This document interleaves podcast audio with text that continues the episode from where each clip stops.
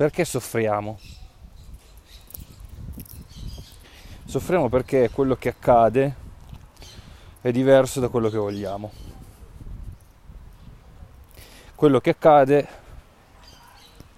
è gen- da che cosa si genera quello che accade. È casualità? No, non è casualità. Non è casualità. Quello che accade è voluto da chi? Dal nostro inconscio. L'inconscio crea la realtà. Come? L'inconscio crea dei comportamenti che poi creano una realtà. Quindi noi passiamo la nostra vita in determinati automatismi inconsci, credenze, bisogni, modi di comportarci, emozioni, pensieri inconsci, quindi che non sono generati da noi consciamente, ma sono stati appresi passivamente. E questi, uh, questi condizionamenti generano, generano il nostro approccio con ciò che accade. Quindi non è che noi generiamo la realtà, non è che noi creiamo questo albero, o le foglie per terra o il cemento. Noi creiamo la nostra reazione di fronte a ciò che accade, che è quella la nostra realtà, è la nostra realtà emotiva. Questo da che cosa si deduce? Si deduce dal fatto che di fronte a una stessa situazione una persona soffre e un'altra magari non soffre. O non soffre allo stesso modo o non soffre per niente. Quindi questo cosa vuol dire? Che la sofferenza è una realtà psicologica individuale. Cioè ogni persona ha la sua realtà psicologica e quindi eh, crea la sua realtà emotiva, che è poi come reagiamo di fronte a una situazione. Quindi perché soffriamo? Perché non siamo in potere della nostra reazione. Quindi di fronte a una situazione reagiamo come? Comparandola con ciò che crediamo sia normale, cioè comparandola con ciò che pensiamo debba accadere. Penso che debba accadere, io debba avere una vita di un certo tipo, poi accade qualcos'altro e io sto male. Il che è perfettamente naturale se vogliamo dire così, ma deve, deve, dobbiamo anche ricordarci che questo non è una cosa eh, è una cosa artificiale. E il risultato è il frutto di un della separazione. Fin quando noi ci sentiamo separati soffriamo. Cioè fin quando noi non siamo capaci di accordarci a ciò che accade noi continueremo a soffrire. Questo cosa vuol dire? Vuol dire che fino a quando io uh, non mi aspetto ciò che accade, soffrirò. Quindi le mie aspettative e ciò che accade devono essere la stessa cosa per non, far, per, per non soffrire. Cioè, se non voglio soffrire, le mie aspettative devono essere uguali a quello che accade. Cos'è che posso cambiare? Posso cambiare ciò che accade? No. Almeno io no, io non, non, io non posso cambiare ciò che accade. Ciò che accade accade. Ciò che accade accade. Ma è la mia risposta rispetto a ciò che accade. che posso cambiare. Cioè la mia risposta inconscia. Cioè invece di reagire di fronte a ciò che accade con il programma della sofferenza psicologica, io posso agire di fronte a ciò che accade con un altro, con un altro punto di vista, che non è un punto di vista in realtà, ma è un qualcosa di più profondo, cioè un lasciare andare tutte le aspettative, cioè ciò che accade per accettarlo e viverlo bene, serenamente, eh, devo saperlo digerire invece di resistere. E come faccio a, a riuscire ad accettare ciò che accade senza, senza andare contro ciò che accade? Quindi con i miei desideri. Quindi vuol dire lasciare andare i desideri. Se lascio andare i desideri, ciò che accade uh, non è più diverso dalle mie, dalle mie aspettative e quindi non soffro più. Ma si può vivere senza desideri?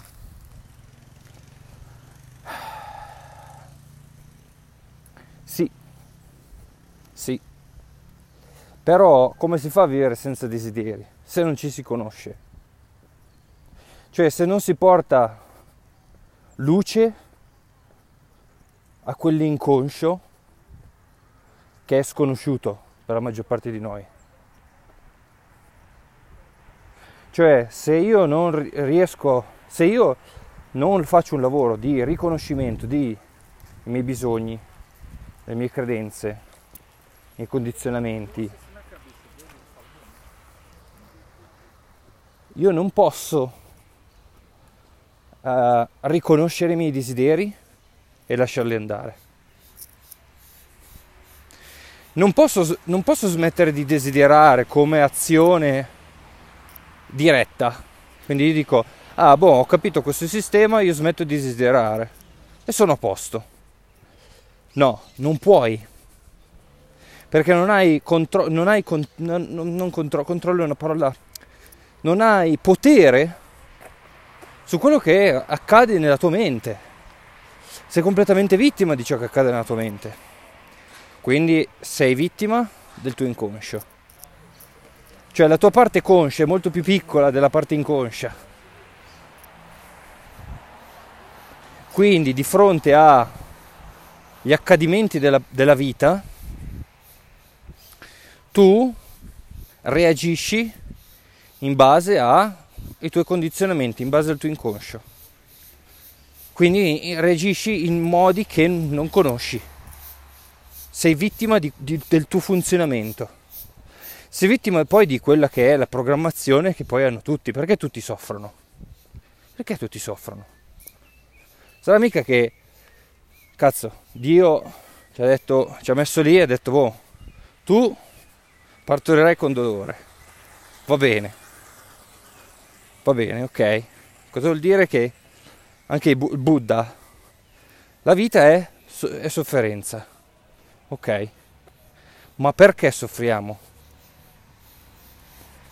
Non è che è, questo è un programma psicologico che noi abbiamo acquisito, invece di essere una cosa, uh, in inglese si dice inherit, eh, che, che vuol dire che è insita nell'essere umano o proprio eh, cioè per il fatto che siamo esseri umani soffriamo. Io non penso che sia così. Non penso che noi siamo uh, destinati a soffrire proprio perché siamo degli esseri umani. Allora qualcuno mi dice, eh, ma soffrire vuol dire, cioè senza sofferenza tu non cresci, tu non sviluppi consapevolezza. Io sono il primo che lo dice, certo, ma soffrire forse arriva non è, non è, il fatto di soffrire ok? Non è il fatto di soffrire non è la sofferenza di per sé ma è il dramma che ci portiamo dietro di questa sofferenza, è la storia eh, prolungata. Perché di fronte a un lutto, ok, di fronte a un fallimento, di fronte a una grave malattia, tutti, tutti uh, impattiamo e tutti soffriamo. Perché? Perché è una cosa diversa da quello che crediamo sia normale. Quindi la compariamo e diciamo cazzo, sto avendo una cosa che non ha quasi nessuno e quindi soffro. Perché? Perché siamo animali sociali. Pensa un attimo, se attorno a te avessi persone che hanno la stessa tua situazione, soffriresti allo stesso modo? No. No. Se un malato di cancro avesse attorno a sé solo ed esclusivamente persone malate di cancro, non soffrirebbe allo stesso modo. Se fossimo tutti orfani, un orfano non soffrirebbe allo stesso modo. Capisci che la sofferenza è una realtà artificiale, è una realtà psicologica, è un, è un qualcosa di artifi- artificiale, artificioso. Lo abbiamo creato noi. Se fosse qualcosa di naturale, accadrebbe a prescindere dalle altre persone. Cioè tu hai sete, anche se attorno a te non c'è nessuno che ha sete. Tu hai fame, anche se qualcuno, se nessuno attorno a te ha fame. Perché è biologicamente fisio- fisiologico, ok? Ma la sofferenza è sempre basata su una comparazione su un giudizio. La mia vita dovrebbe essere così, però va cos'ha e quindi io soffro. Cos- quindi cos'è che si può fare? Cambiare la realtà non la possiamo cambiare. Anche perché se avessimo completo controllo sulla nostra realtà esterna, quindi su quello che ci accade, che ne sarebbe del controllo di qualcun altro? Cioè se la nostra vita andasse solo ed esclusivamente come vorremmo noi,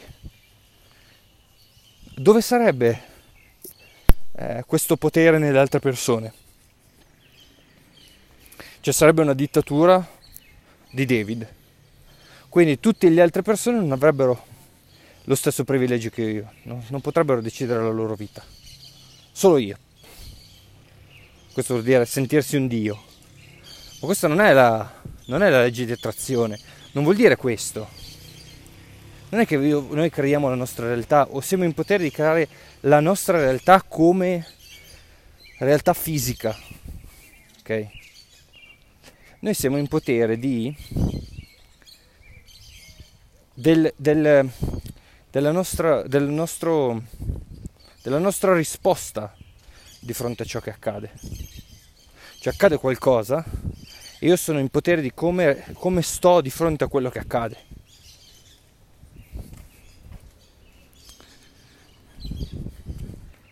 Quindi come, come, come, divento capace di essere in potere della risposta, della mia risposta di fronte a ciò che accade?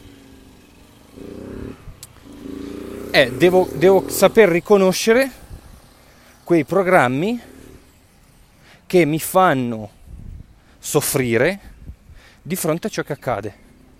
Quindi mi devo chiedere perché soffro di fronte a quello che mi è accaduto. Perché io soffro? Io però, non in generale perché l'uomo soffre. Abbiamo capito come funziona, lo schema è quello. Quindi perché io soffro di fronte a quello che mi accade? E dov'è che cadiamo qua? Cadiamo, cadiamo nella personalità e nei suoi funzionamenti. Quindi qua ci deve essere lavoro di osservazione. Soffro, eh, soffro rispetto a quello che mi è accaduto perché mi aspettavo questo, questo quest'altro. Ok, perché ti aspettavi questo, questo quest'altro? Perché ho un'idea di quello che dovrebbe accadermi. E do- dove si basa questa idea di quello che dovrebbe accadermi? Su quello che voglio, su quello che desidero. Ok? E dove si basa quello che desidero. Quello che desidero si basa su quello di cui ho bisogno. Quello di cui ho bisogno è quello che credo sia possibile. Quello di cui ho bisogno è quello che credo sia possibile. Quindi si basa su cosa? Sui miei bisogni e le mie credenze. Ho bisogno di questo, credo possa accadere questo e da qui guardo la mia realtà, da qui faccio le mie scelte, da qui sviluppo un certo comportamento.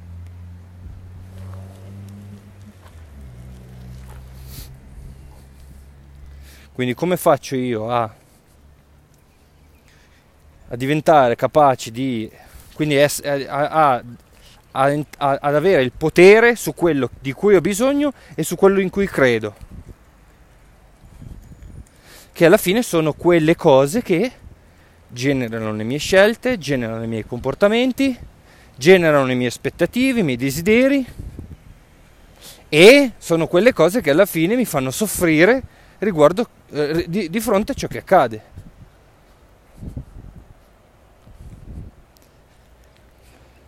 Come faccio?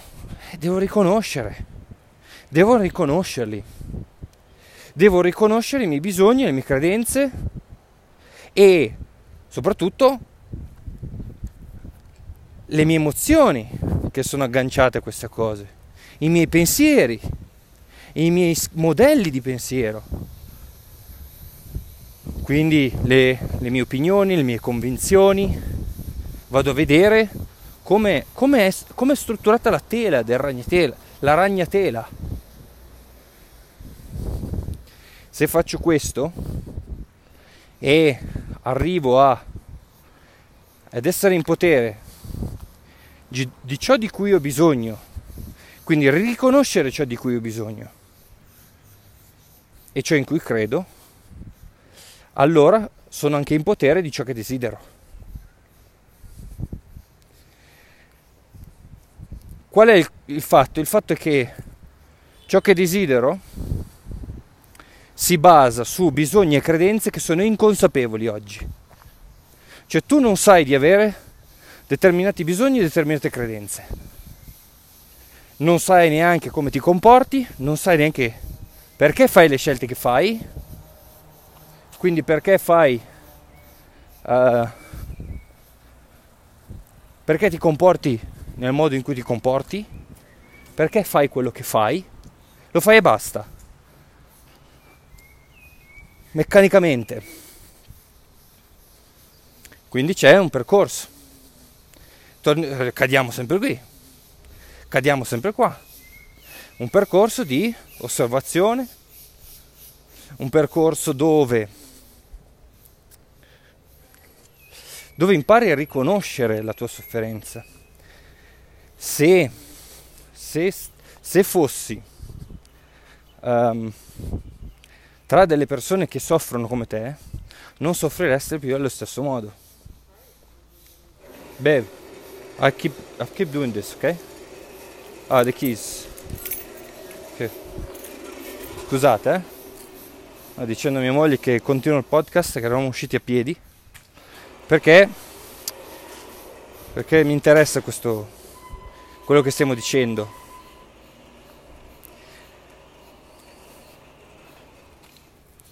Osservazione di sé. Ah no, dicevo che se noi soffriamo a, insieme ad altre persone che soffrono allo stesso modo, già non soffriamo più. Questo è anche il nesso. Eh, a me sembra abbastanza logico, quasi ovvio, che ci ha portato a dire le persone hanno bisogno di una scuola, un ambiente dove confrontarsi, per capire che non sono gli unici a soffrire. Ok? Questo è un, vabbè, tra parentesi. Ma nel momento in cui io comincio a osservarmi, osservo, osservo come mi comporto, come reagisco di fronte a determinate situazioni e comincio a farmi delle domande ma ok, ho visto che mi comporto così, ho visto che di fronte a queste situazioni io reagisco in questo modo qui. E co- cosa, cosa, cosa, succede? Che mi sento sbagliato? Questo è il primo, il primo ostacolo. Mi sento sbagliato. Quindi dico, ah ok, ho capito il discorso di David. Eh, il, io creo la mia risposta di fronte a ciò che accade. Quindi mi sento male perché non so rispondere in modo corretto di fronte a ciò che mi accade. O comunque non so rispondere, non mi piace usare la parola corretto, eh, però alla fine è questo che pensiamo. Cioè dovrebbe essere non rispondo in modo più adeguato eh, di fronte a ciò che mi accade quindi reagisco in modo automatico e soffro. Quindi sbaglio. Questo è il giudizio. Ritorniamo nello stesso casino. Eh, c'è una situazione che è questa, la situazione, ok, io eh, rispondo male di fronte a ciò che mi accade, di fronte a questa situazione mi giudico rispe- eh, eh rispetto a ciò che penso io debba essere, quindi io non dovrei, non dovrei farlo, non dovrei rispondere in modo scorretto, dovrei essere perfetto io e quindi soffro di nuovo. Non, non dobbiamo fare questo. Dobbiamo continuare a giudicarci. Non serve a niente. Dobbiamo riconoscere semplicemente. Dobbiamo riconoscere. Il fatto è che è, è, a volte è molto difficile riconoscere i nostri comportamenti. Per questo siamo anche eh, circondati da persone, da persone che magari... Che cos'è un amico? Cos'è un amico? Un amico è quello che dovrebbe uh, essere il tuo specchio, cioè dovrebbe farti vedere quei comportamenti. Tu di fronte a determinati tuoi comportamenti, un tuo amico dovrebbe farti vedere, guarda che ti stai reagendo così, guarda che stai reagendo cos'ha.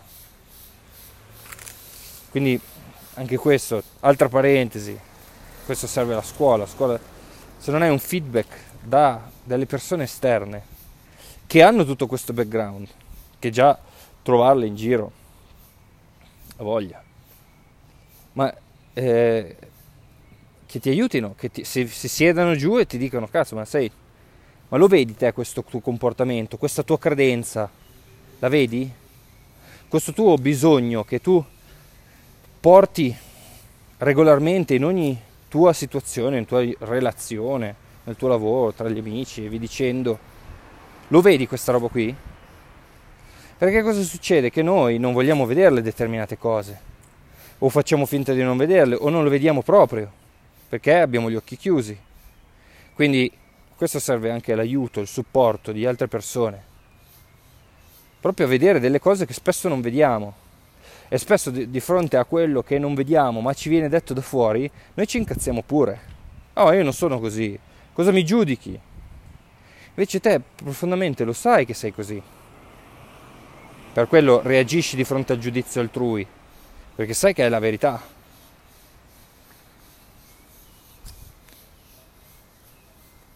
Quindi a questo serve il supporto di un gruppo. Oh, guarda che soffro anch'io come soffri tu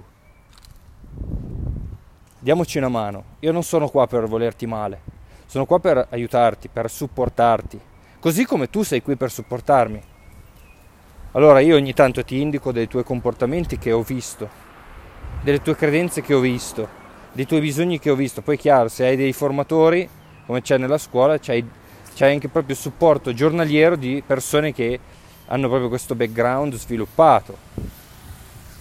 Allora riconosci qualcosa di tuo, e dici cazzo, hai capito perché soffro? Soffro perché di fronte a questa situazione io mi aspettavo di poter soddisfare il mio bisogno di approvazione, di riconoscimento, di attenzione, di conferma, di cura, di rispetto, di approvazione, quello che vuoi.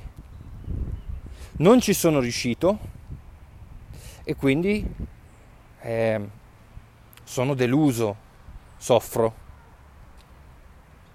Soffro perché quello che mi aspettavo è diverso da quello che è accaduto. Ma se io riesco a prendere in mano questo bisogno e dire cazzo, hai visto che in questa situazione io mi comporto sempre così e, e manifesto questo bisogno e dico ok, ma questo bisogno che cos'è? E lì c'è, lì c'è da fare il lavoro, il lavoro sui bisogni, che è uno dei lavori che facciamo alla scuola. Cioè, cos'è questo bisogno? Cosa si c'era dentro, dietro questo bisogno? Che richiesta c'è da parte della mia personalità, da parte del mio bambino interiore? E entro dentro e dico ok, ah, vedi, l'approvazione semplicemente era una mia risposta inconscia a un, a un, rifiuto che ho avuto da piccolo e quindi io continuo a reagire in questo modo perché, perché non ho altre strategie. Nessuno mi ha insegnato di eh, affrontare questa mia necessità in modo differente. E quindi reagisco sempre così. Eh, faccio di tutto per non essere rifiutato. E questo vuol dire cosa? Cercare di essere approvato o accettato ok? Allora riconosco il mio meccanismo e questo cosa crea? Crea dentro di me un, l'idea, ok, se non vengo approvato o accettato, verrò rifiutato. Se vengo poi rifiutato due, tre, quattro volte, si crea dentro di me una credenza che io non valgo niente, io non sono nessuno, io non ho eh, quindi non c'è autostima. Okay? Vedi come bisogni, credenze e la stima che uno ha di sé sono tutte cose collegate. E uno deve, deve essere capace di rendersene conto. Questo è il lavoro pratico che si fa anche nella scuola. Uno può farlo anche da solo, però se non hai un metodo, non hai una, questa conoscenza che ho, eh, non hai un confronto continuo, perché poi non è che tu puoi imparare delle conoscenze, bam, in un momento ce le hai, no, hai bisogno di un confronto, hai bisogno di parlare di quello che stai capendo per capirlo veramente, hai bisogno di confrontarti, di avere un supporto, che me- mentre impari e vedi delle cose di te, arriva uno e ti dice guarda che sì, va bene quello, ma c'è qualcosa di più profondo, prova a guardare meglio, con le giuste domande. Allora uno riconosce la sua, mecca- la, la sua meccanicità, è proprio una fabbrica, la fabbrica dei desideri. È una fabbrica dei desideri. Ho dei bisogni, credo delle cose, sviluppo dei desideri, creo delle aspettative agisco, che va bene, agi, se, va, se va bene agisco, accade qualcosa di fronte alle mie aspettative, che poi le aspettative nostre sono sempre legate molto alla perfezione, noi ci, ci, ci, aspettiamo una vita perfetta. Se non è perfetta, stiamo male. Quindi è, è proprio una presa per il culo alla fine che nessuno ha una vita perfetta. Quindi noi siamo destinati a soffrire se manteniamo questo, questo setup. Quindi dobbiamo essere capaci di renderci conto di quali bisogni abbiamo, quali credenze abbiamo, come li proiettiamo queste due cose sulle persone che fanno parte della nostra vita, come ci raccontiamo la nostra storia perché alla fine soffriamo perché ce la raccontiamo. Eh, lo so che non è... non vuol dire che io non soffro, eh? assolutamente no. Vuol dire cercare di vedere in modo neutrale questa sofferenza, cercare di risalire alla fonte, sua, alla sua causa. Altrimenti, che cazzo fa, ci, ci, faccio fare qua? Eh, andiamo dallo psichiatra che ci, ci dà dei, delle buone pastiglie, curiamo il sintomo e boh. No, noi vogliamo andare alla casa, cioè, scusa, vogliamo andare alla causa della nostra sofferenza. Allora, se noi arriviamo a toccare queste cose qui, a renderci conto di come reagisce la personalità, la nostra personalità di fronte agli eventi inaspettati della vita, noi arriviamo ad avere il potere sulla nostra reazione. Perché questo? Perché io capisco come funzionano i miei bisogni, credenze, la mia personalità, i miei pensieri, le mie emozioni, dov'è che sono ancorato io?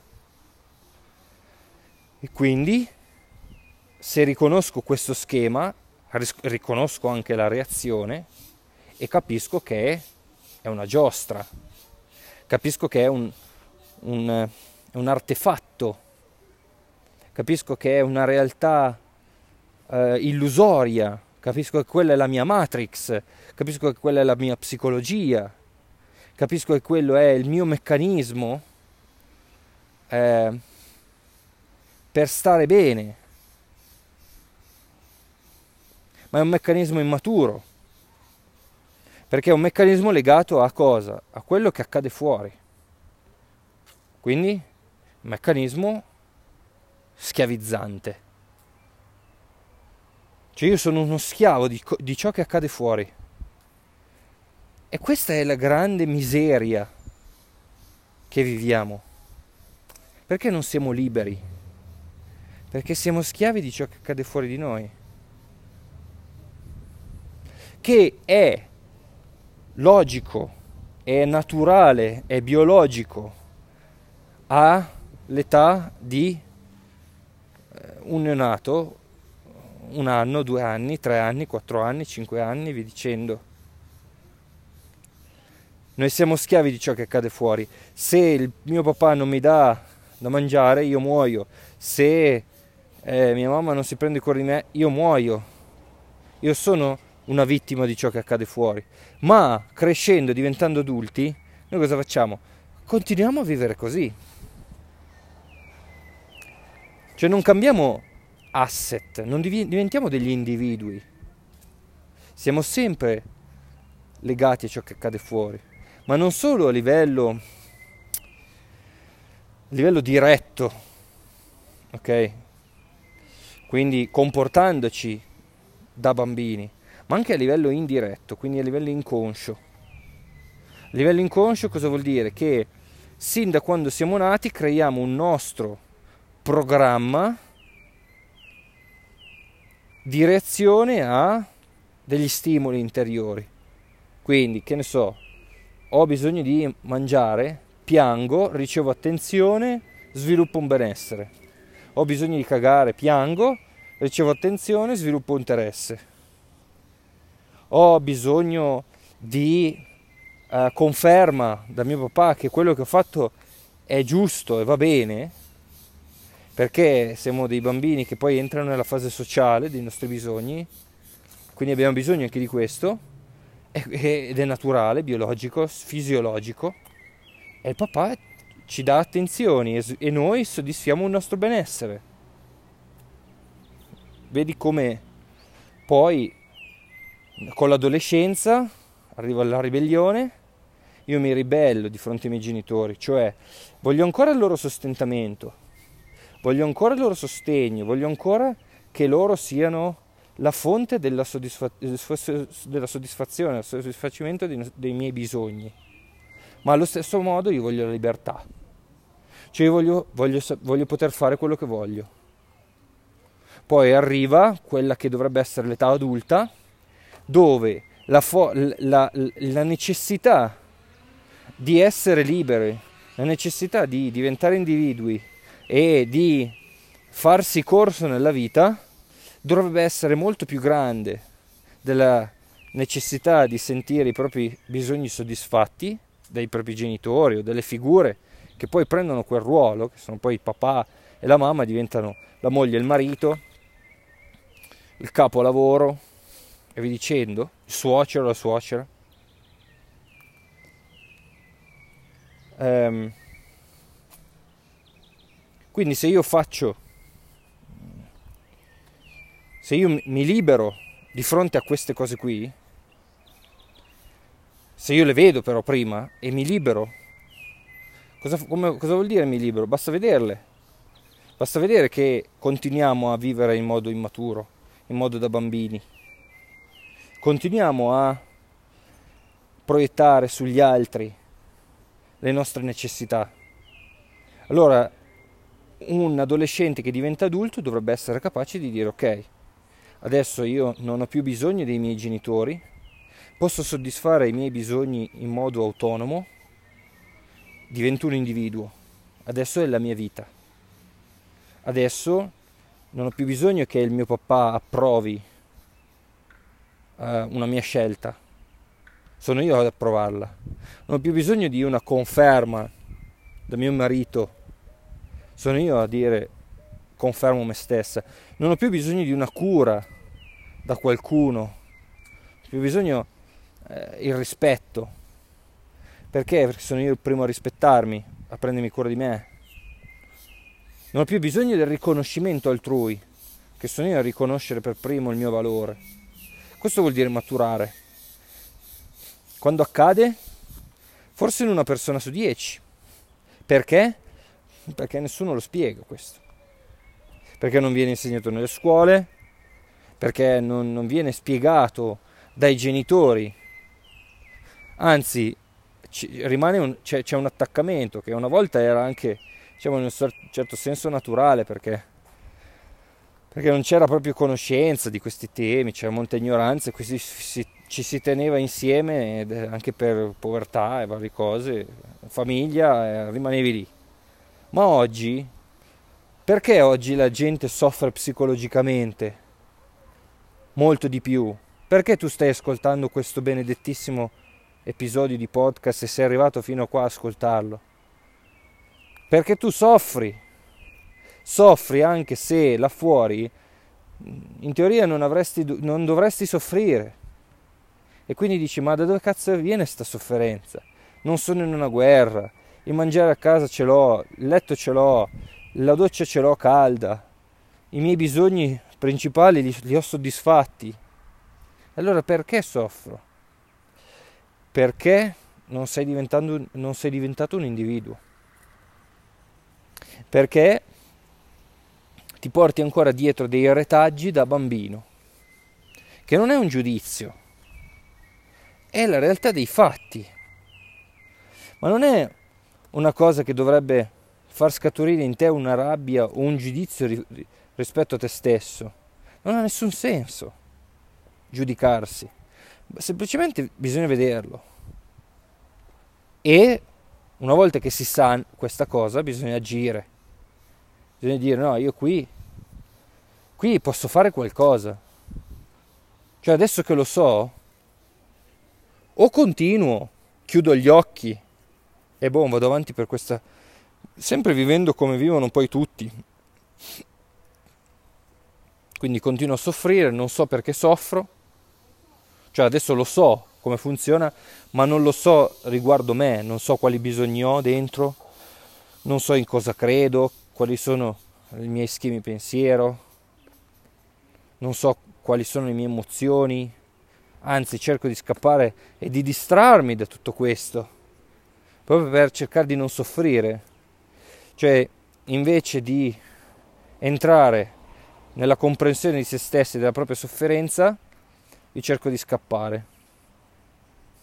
Quindi cosa, cosa accade poi? Accade quello che, che poi, io dico sempre, life is a bitch, quindi la vita è una troia, perché? perché, perché tu non vuoi più soffrire, ok? E cosa, cosa ti serve per non soffrire più? Prova a pensarci un secondo. Qual è l'unica via per non soffrire più? Ho fatto anche un video, se l'hai visto sai la risposta.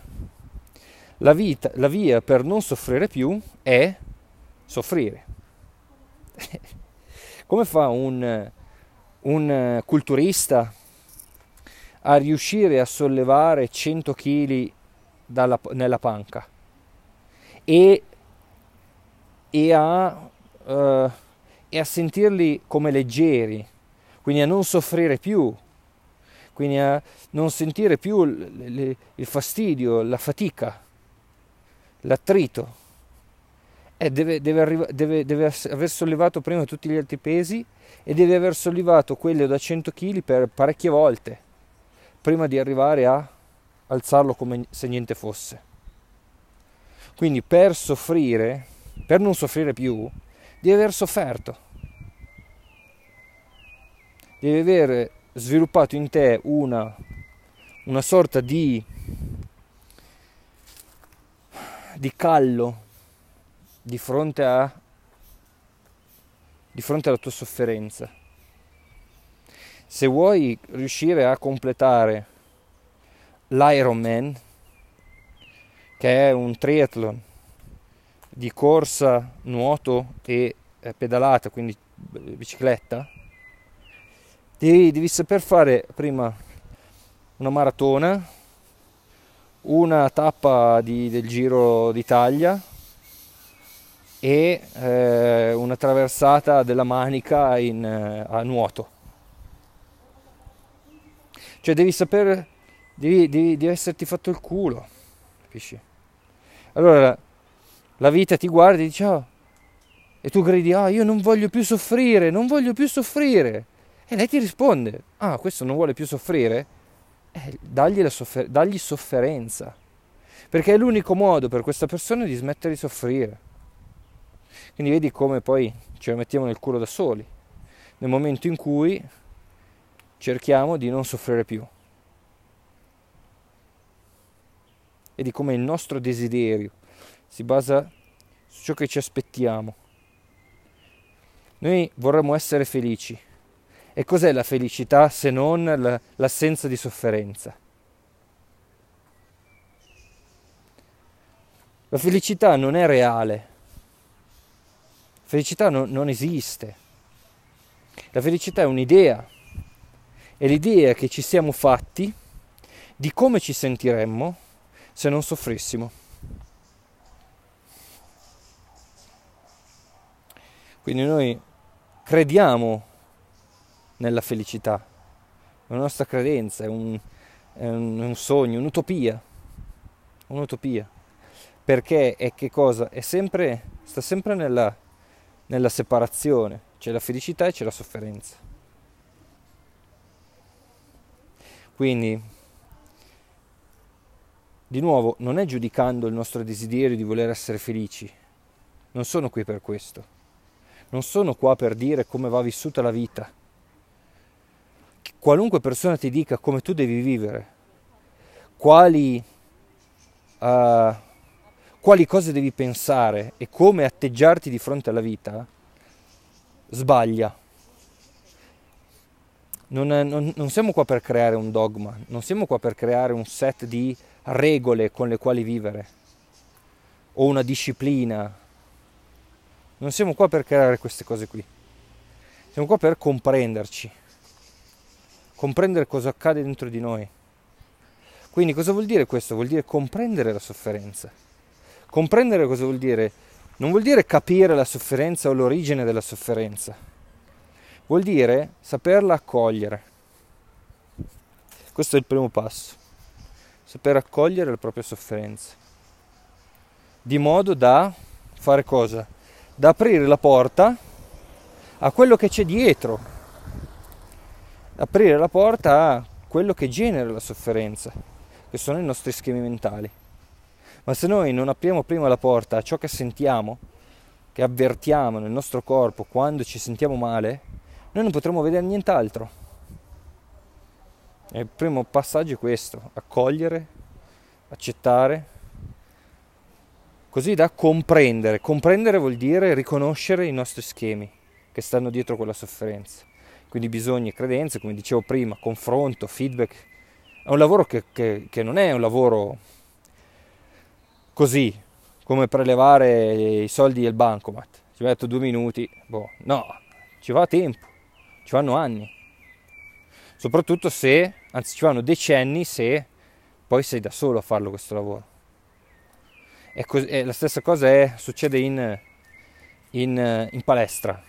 Se tu vai in palestra e segui un programma di allenamento, segui un programma alimentare che si basa sulla comprensione di te, quindi del tuo peso, del tuo metabolismo, dei grassi, lipidi, proteine, carboidrati, eh, quanto bruci, il tuo, tuo, battito cardiaco, le respirazioni, eh, l'età, lo stile di vita, sai, tutto questo, allora poi tu raggiungi quell'obiettivo in poco tempo.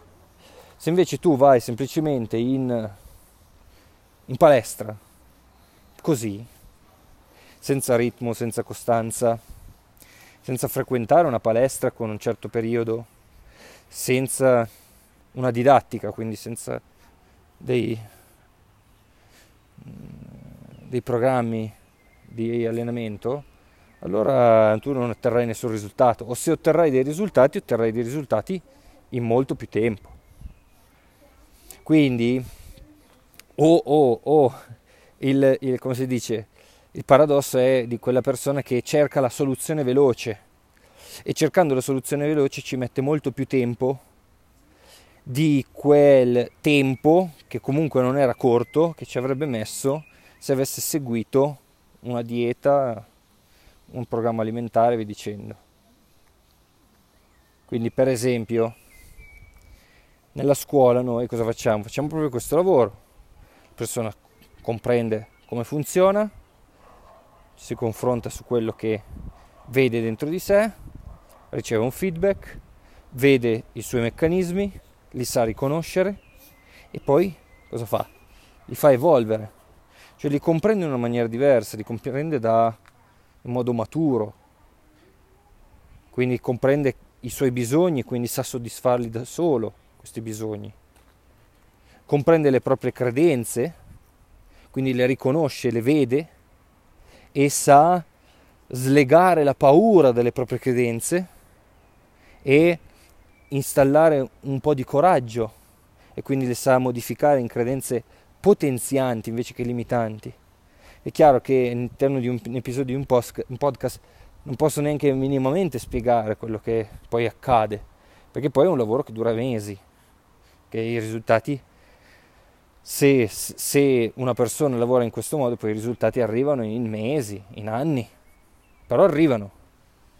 E, e poi chiudo um, bisogna rendersi conto che questo è il lavoro per arrivare a non soffrire più. Cioè risalire la sorgente della propria sofferenza, entrando dentro se stessi, ascoltandosi, accogliendosi, amandosi, portando attenzione ai propri comportamenti, alle proprie scelte, ai propri bias cognitivi, le proprie, le proprie credenze, che sono i bias cognitivi, ai propri, ai propri bisogni, allora io riesco, riesco a riconoscere chi sono, chi è la mia personalità, chi è il mio ego, chi sono io, ok? E da lì riesco a, riesco a riconoscere chi sono io veramente, al di là dell'ego. Quindi riconosco il mio bambino interiore, riconosco i miei valori. E poi il lavoro continuo. È inutile riassumerlo in poche parole perché non, non darebbe giustizia a quello che si fa. Però c'è proprio tutto un percorso. E bon, questo era il mio, mio, pensiero sulla sofferenza. Spero di non essere stato troppo intricato nella mia spiegazione. Ti chiedo, ti chiedo, se non sei iscritto alla scuola di Expanda di rispondermi con la tua riflessione via email a info.expanda.it oppure su qualche social, Instagram, io vedo Instagram, Telegram eh, più, più, di altri e, e, poi chiaramente ti invito a entrare nella scuola, sono 14 giorni di prova gratuita per vedere se, se ti piace come ambiente. Cosa rischi? Ma rischi niente eh, come stavo pensando stamattina, il, il fallimento, il rischio di fallire è molto più grande nella persona che sta ferma a fare niente piuttosto che quella che fa e fallisce. Quindi hai molti più benefici che rischi. Molti più che fare un vaccino. To. giusto per ridere, anche se non ci sarebbe da ridere, ma da piangere. Uh, però vieni, vieni a vederla, vieni a vederla perché se hai a cuore il tuo benessere, eh, questo lavoro lo fai, lo devi fare. Magari non lo fai oggi, magari lo fai tra sei mesi, magari lo fai tra tre anni, magari lo fai tra dieci anni, magari lo fai tra vent'anni e poi ti guardi dietro e dici cazzo avrei dovuto cominciare vent'anni fa con quelle là di Expanda. Poi, eh, vabbè, è inutile dirlo, però sai che eh, noi siamo persone che fanno le cose con principio, con buon senso. Non siamo qui a vendere eh, i barattoli con l'aria di Napoli o la merda d'autore. Eh, non, siamo, no, non, siamo, qui a vendere aria fritta. Ecco. Siamo qua a eh, veramente portare un, un, una trasformazione, essere, essere utili essere utili a persone che vogliono fare quello che stiamo facendo noi, semplicemente. Quindi prendere il, il, il potere sulla propria vita, arrivare a quello che magari uh, che, che vivo io, che sto cominciando a vivere, che è di fronte a determinate situazioni sono io a decidere come mi sento. Questo vuol dire sentirsi liberi vuol dire sapere che qualunque cosa accadrà, io saprò rispondere, io non verrò sotterrato da quella cosa.